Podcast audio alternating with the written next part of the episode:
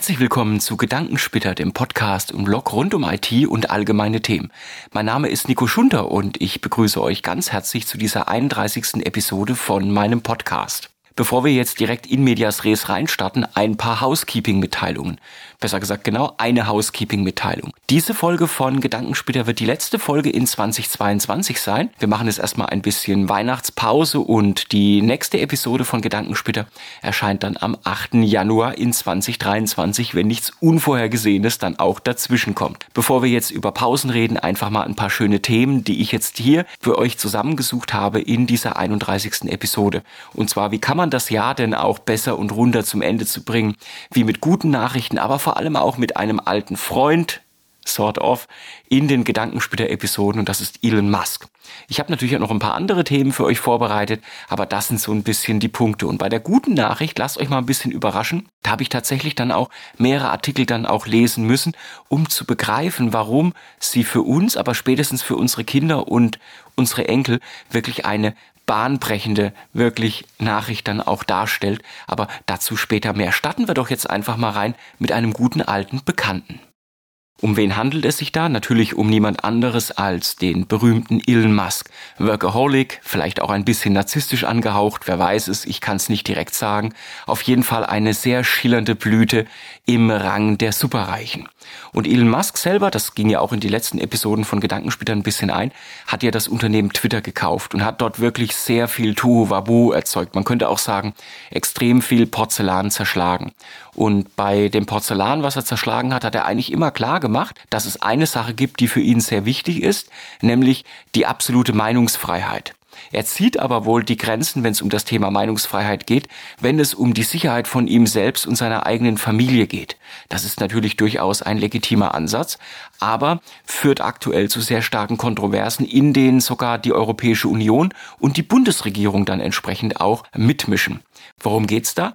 Twitter hat einen Bot gebannt von der Plattform, der nichts anderes getan hat, äh, nämlich mittels Artificial Intelligence den Aufenthaltsort von Elon Musks Privatchat dann auch zu veröffentlichen und das auch für andere Chats von anderen Superreichen dann auch getan hat. Das ist natürlich durchaus ein legitimes Interesse. Elon hat zwar irgendwann mal gesagt, das stört ihn jetzt nicht, er achtet Meinungsfreiheit so hoch, dass er das nicht tun würde. Naja, Twitter hat es trotzdem getan. Soweit so naja, einigermaßen finde ich schon noch vertretbar, weil man will ja auch nicht unbedingt, dass jeder unbedingt weiß, wo man sich gerade rumtreibt, ja.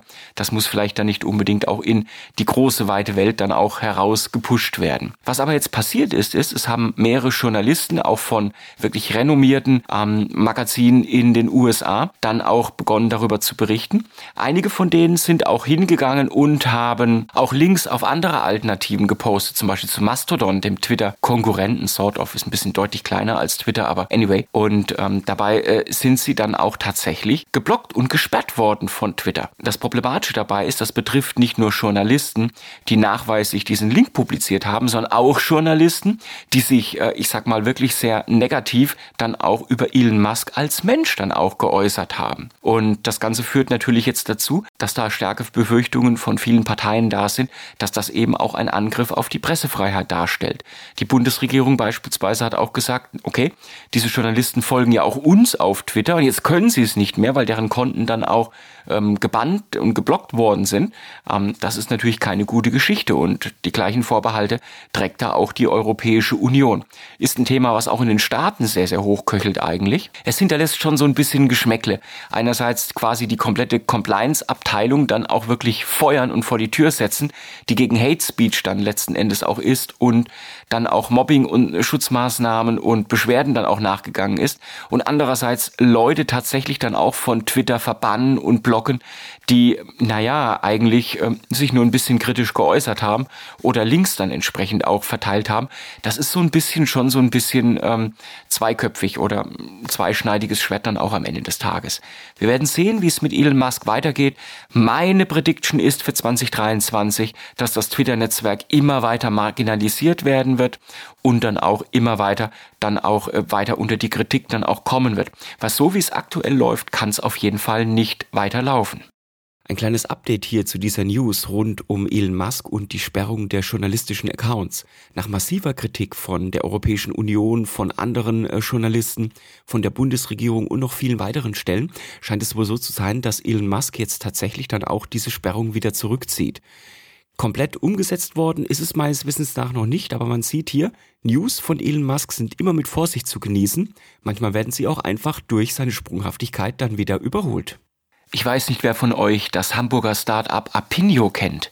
Apinio selber, da geht es so ein bisschen um Meinungsumfrage, aber das ist auch jetzt relativ wurscht, ist ein Unternehmen, was jetzt in die Schlagzeilen gekommen ist, weil es tatsächlich ähm, von der Philosophie her, wie die Mitarbeiter bei dem Unternehmen arbeiten, äh, darauf angelegt ist, jeden eigentlich so ein bisschen als Mini-CEO dann auch äh, ein Stück weit zu führen. Das heißt jetzt nicht unbedingt, dass jeder alle Belange der Firma dann auch entscheiden kann.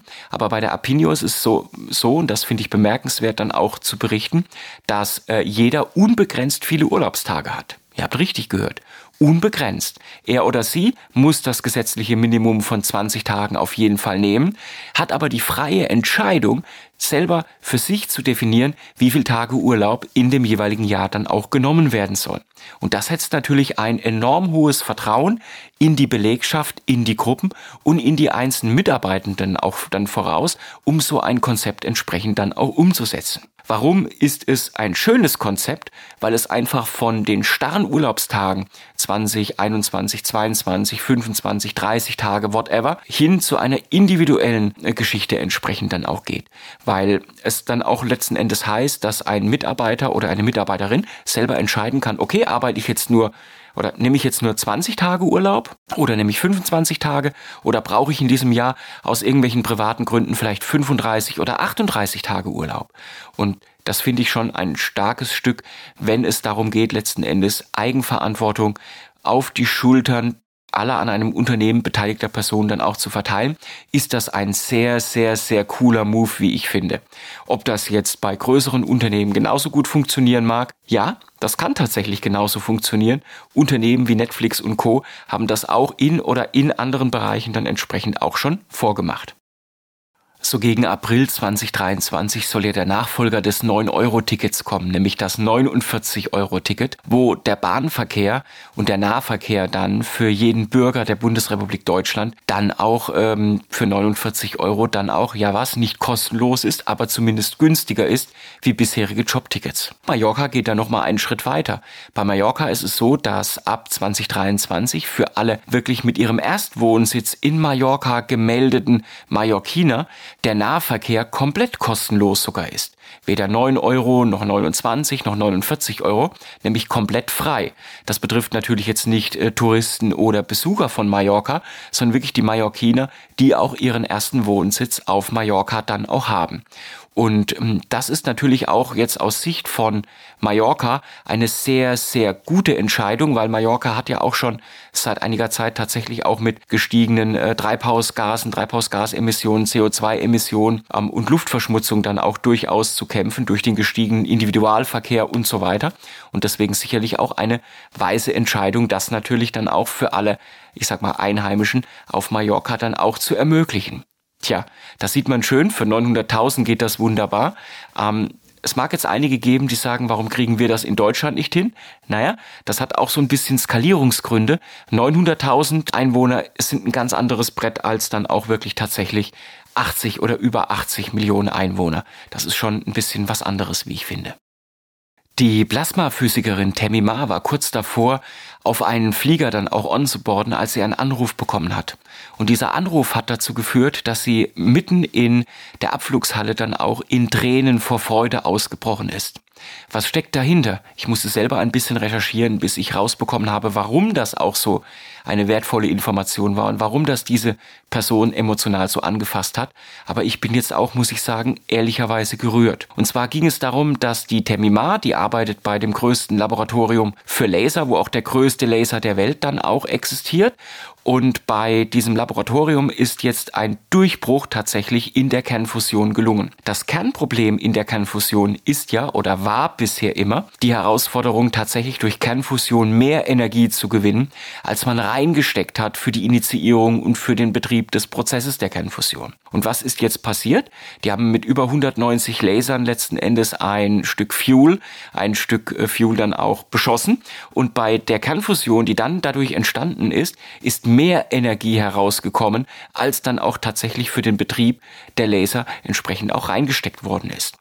Und das heißt dann letzten Endes, so in Zahlen ausgedrückt, roundabout gut 50 Prozent mehr Energie rausgekommen, als man dann auch in die Initiierung des Prozesses dann auch reingesteckt hat. Warum ist diese Nachricht so wichtig? Sie ist wirklich ein Meilenstein äh, zur Entwicklung von dem Heiligen Gral eigentlich, wenn es um das Thema Energie irgendwo geht. Weil diese ganzen Technologien, die wir aktuell betreiben, wie beispielsweise ähm, Wasserstoff, wie beispielsweise ähm, Gas, äh, Öl, ähm, Kohle und so weiter, auch Atomkraft, die zur Erzeugung von Elektrizität dann auch führen, sind ja alles nur Brückentechnologien. Deswegen Brückentechnologien, weil ja letzten Endes dann auch etwas, was endlich ist, in vielerlei Hinsicht sich dann auch verbrannt wird, was schädlich ist für die Umwelt oder was einen negativen Impact dann später auch hat, beispielsweise im Sinne des äh, atomar strahlenden Abfalls bei der Atomenergie.